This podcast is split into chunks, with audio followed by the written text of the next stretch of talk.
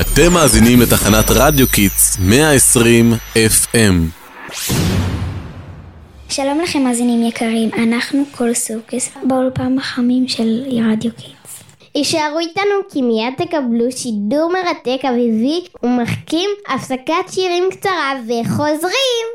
שמחה רבה, שמחה רבה, אביב הגיע פסח בא, שמחה רבה, שמחה רבה, אביב הגיע פסח בא. שמחה רבה, שמחה רבה. אם יש משהו שבאמת משמח בפסח זה החופש הגדול מהלימודים!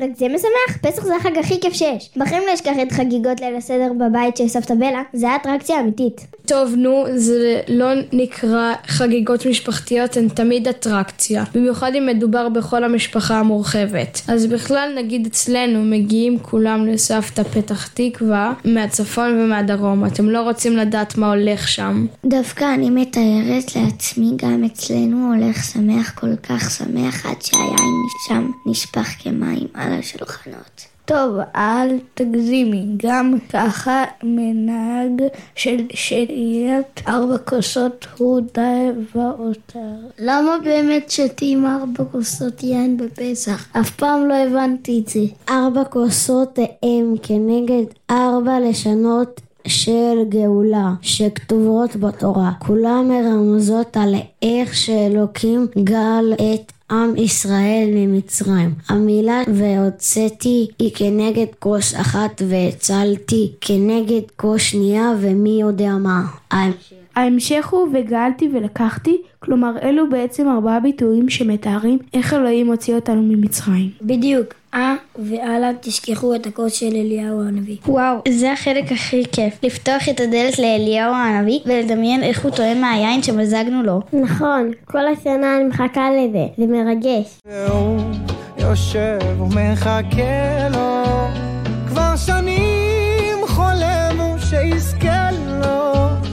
על שדה שומר ומחכה לו אני הכי אוהבת את החלק של ארבע הקושיות, ואפילו התאמנתי איך לשאול מה נשתנה בעל פה, ולא מתוך ההגדרה. רוצים לשמוע? ברור, אבל בלי פדיחות, כן? מה נשתנה הלילה הזה מכל הלילות שבכל הלילות? מה נשתנה הלילה הזה מכל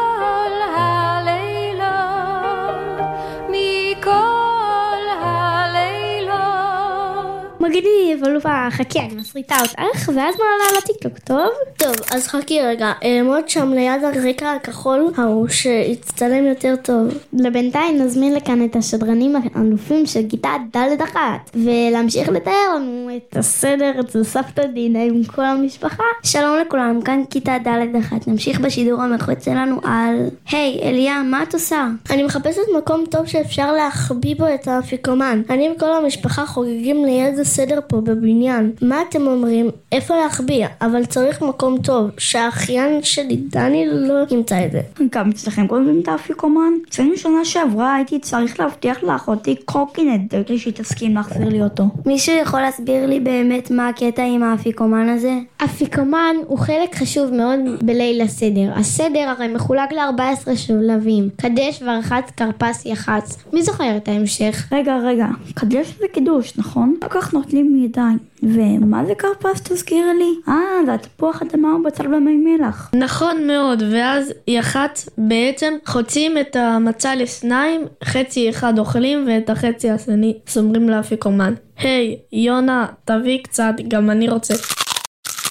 ימי, מצה עם שוקולד, מרגישים כבר את הטעם של פסח. אם כבר מדברים על טעם, אתם לא מבינים מה קרה לי שנה שעברה עם המרור. יואו, אל תזכיר לי אותו, זה חריף בטירוף, למה בכלל צריך לאכול דברים כאלו בפסח? מרור אוכלים זכר למרירות והצער שעבר העם שלנו בתור עבדים במצרים. הם סבלו כל כך ואנחנו טועמים מהמרור כדי לזכור לפחות חלקיקון מהסבל שלהם. ומה זה הדבר המוזר הזה ששמים ליד הקערה? שכחתי איך קוראים לזה. אמ... חרופת? לא חרופת, חרוסת. והיא זכר הלטית שהיו צריכים להכין לעם ישראל במצרים, שפרעה הפסיק לספק להם אפילו טיט להכנה ללבנים. אוי, מסכנים. איזה סבל הם עברו שם. נס שיצאנו לחופשי. עבדים היינו, היינו, אתה בני חורין. עבדים היינו, היינו, אתה בני חורין, בני חורין.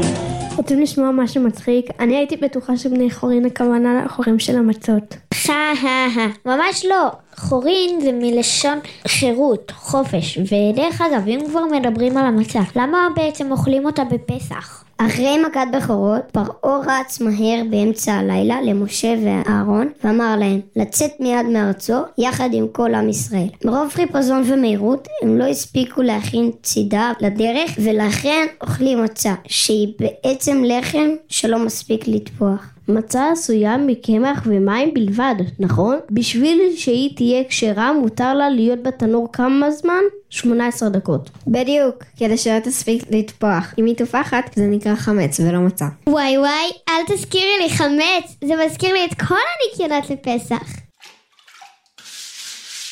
אוי, לא, את מזכירה לי שעוד לא ניקיתי את המקרר. אמא שלי לחוצה על החמץ חבל על הזמן. היא מחפשת פירורים בכל רחבי הבית. אני חייבת ללכת לעזור לה לנקות. גם אני, גם אני. יאללה, זזנו? תודה שהייתם איתנו מאזינים. שיהיה לכם פסח כשר ושמח ומשפחתי במיוחד. תעקבו אחרינו ברשתות, ביי ביי.